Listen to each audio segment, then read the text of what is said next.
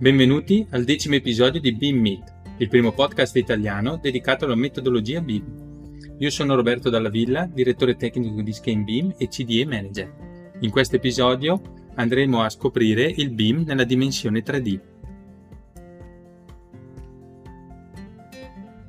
Affrontiamo le dimensioni BIM, l'abbiamo già visto nei precedenti appuntamenti, però è sempre importante ricordarlo che naturalmente sono fondamentali le dimensioni proprio perché ci permettono di organizzare il nostro flusso di informazioni e il nostro processo nel modo corretto.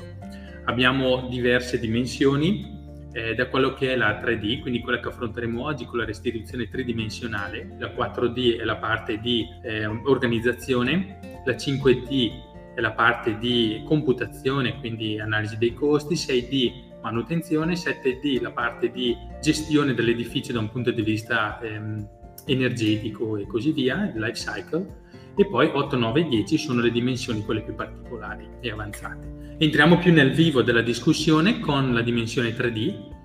è la prima all'interno delle dimensioni ed è quella più importante sotto un certo aspetto perché senza di essa la filosofia BIM, a mio punto di vista, non esisterebbe. Nel senso che, ehm, come poi vedremo, eh, si va a ehm, discutere molto di quello che è la, la, la 4D, la 5D, l'ottimizzazione, la costificazione e così via, ma tutto deriva dalla principale che è la 3D. Infatti attraverso la 3D naturalmente possiamo andare a capire quelli che possono essere gli ingombri, determinare il crash detection, andare ad anticipare i problemi in cantiere, quindi far sì che passare da una rappresentazione tipica 2D, eh, che era il CAD di una volta, a quella che è la prima dimensione di, eh, in BIM, che è la 3D, naturalmente fa sì che aiuti e di molto il nostro mondo, quindi eh, coloro che costruiscono in il progetto di BIM. Naturalmente è la prima che viene affrontata all'interno anche dei processi o all'interno degli uffici, eh, proprio perché è quella più eh, di impatto, eh, proprio perché senza la, la, il passaggio dalla, dal 2D al 3D naturalmente la parte BIM diventa un pochino difficile da andare a,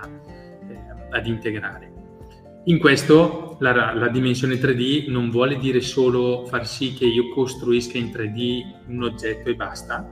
ma in questo caso eh, la dimensione 3D ricopre un po' anche tutta la parte poi dei parametri adesso collegato inerente a quel progetto per far sì che poi l'oggetto o l'edificio sia orientato poi in fase di 4D, 5D, 6D e 7D. Naturalmente la dimensione 3D eh, prende i diversi eh, elementi, quindi quelli che possono essere architettonici,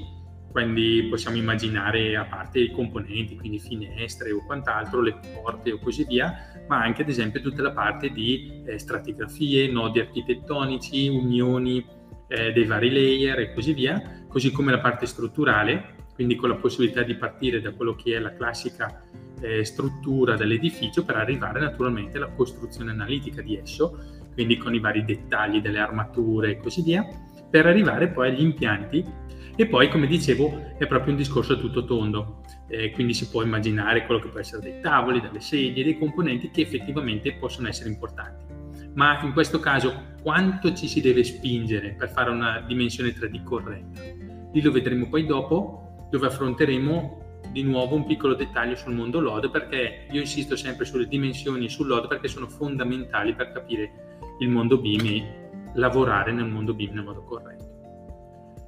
I dettagli e i vantaggi della dimensione 3D? Beh, allora sicuramente una visualizzazione del progetto migliore. Eh, per chi passa dal 2D al 3D vede subito il fatto che attraverso la dimensione 3D del BIM io posso naturalmente generare quelli che sono i miei fogli, i miei intavolati e quant'altro come nel 2D, ma se ho qualche dubbio arrivo dritto al punto e vedo questo problema, no? quindi posso risolvere fin da subito e vedere al meglio il progetto. Poi naturalmente ho una chiara comprensione del mio progetto stesso. Eh, posso farlo, con, posso condividerlo con chi anche non è eh, del settore. Basti pensare tante volte al gruppo immobiliare o al proprietario dell'immobile che eh, ci sono dei dubbi, ci sono delle perplessità, attraverso la dimensione 3D io riesco a rendergli più chiara la visione del progetto. Poi naturalmente ehm, riusciamo a controllare e a vedere eventuali errori e conflitti. Eh, si sente sempre parlare molto di clash detection e quant'altro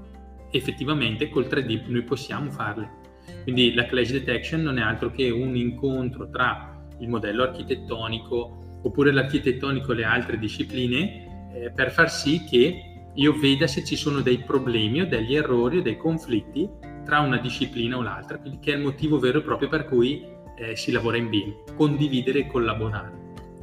Poi riesco a ridurre i costi di sviluppo. Quante volte ehm,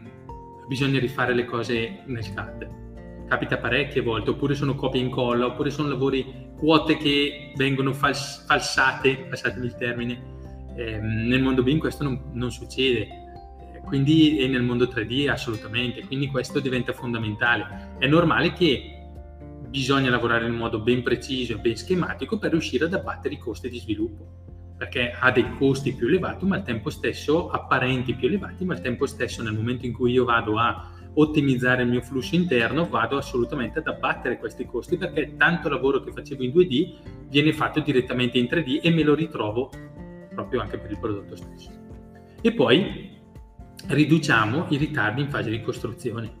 Se io immagino la dimensione 3D abbinata poi al 4D e al 5D, naturalmente attraverso i diagrammi di Gantt e tutto il mondo della parametrizzazione mi permette di ridurre drasticamente i ritardi in fase di costruzione. Ma tutto comunque parte dal 3D perché ho la necessità di